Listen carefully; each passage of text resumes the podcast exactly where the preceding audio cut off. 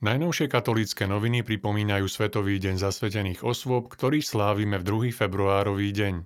Pri tejto príležitosti sa v ankete pýtajú zasvetených, čo ich viedlo k rozhodnutiu obetovať svoj život službe Bohu.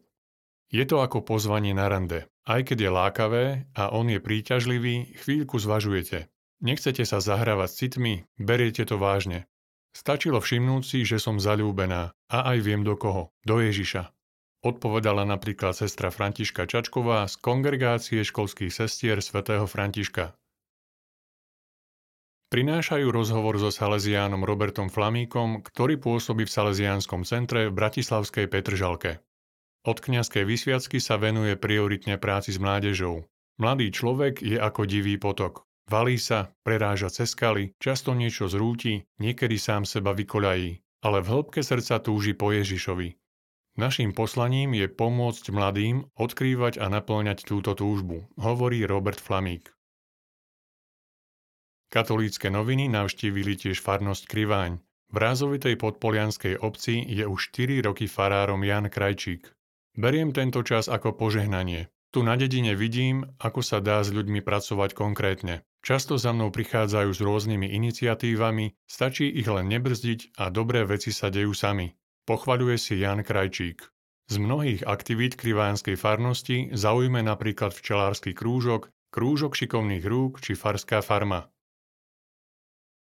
V rubrike Profil približujú Štefána Herényho, ktorý aj po polstoročí kňazskej služby tvrdí, že je šťastný kňaz.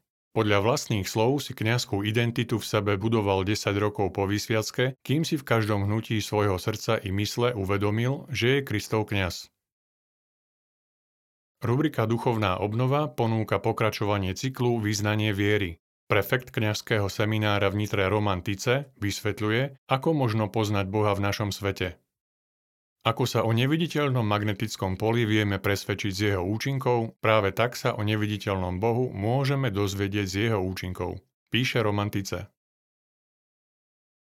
Katolícke noviny sa rozprávali aj s belgickým diplomatom Gunnarom Ripsom, ktorý je autorom knihy Skromný a pokorný Ján 23. Jej slovenský preklad vydal spolok svätého Vojtecha. Som ozaj rád, že môžem držať v rukách slovenskú verziu a predstaviť ju na Slovensku. Bol to môj sen, aj preto, že som od roku 2003 honorárny konzul Slovenskej republiky v Antwerpách a posledných 6 rokov generálny honorárny konzul, uviedol Gunnar Riebs. Publikácia je zbierka svedectiev kardinálov, arcibiskupov a ďalších ľudí, ktorí osobne poznali Jána 23.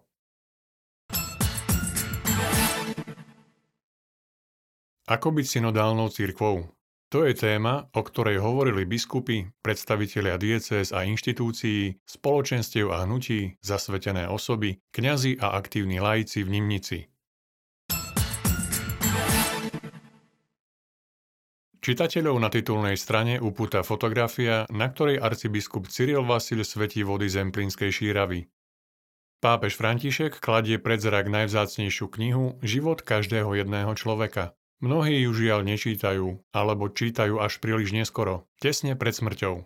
Spätným pohľadom si v životnom príbehu človek môže všimnúť tiché a nenápadné, ale rozhodujúce kroky pánovej prítomnosti. Pastorácia často zavedie kňazov aj k nemocničnému lôžku chorého, pretože jednou z jeho úloh je liečiť, aj keď nie primárne telo, ale dušu. Túto problematiku podhalí otec Miroslav Mihalčo, ktorý je poverený duchovnou správou nemocníc v Michalovciach od roku 2007. Redaktorka Adriana Matoľáková prináša čitateľom rozhovor s Borisom Srníkom, hercom divadla Jonáša Záborského v Prešove, v detstve si uvedomil, že nie je technicky zdatný a jeho cesta bude asi umelecká. No ani tá nebola vonkoncom priamočiara, sprevádzali ju mnohé otázniky a nezdary. Nechýba ani divadelné fauxpas. O tom, ako odložil kuchársku čapicu a podal prihlášku do grécko-katolického seminára, sa v svedectve s čitateľmi podelil Dávid Siroka, bohoslovec 4. ročníka.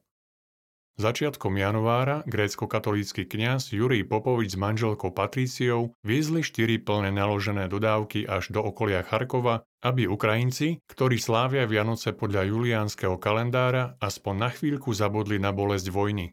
Súčasťou humanitárnej pomoci bola časť predvianočnej zbierky Prešovskej archieparchie, teplé oblečenie, drogéria a potraviny.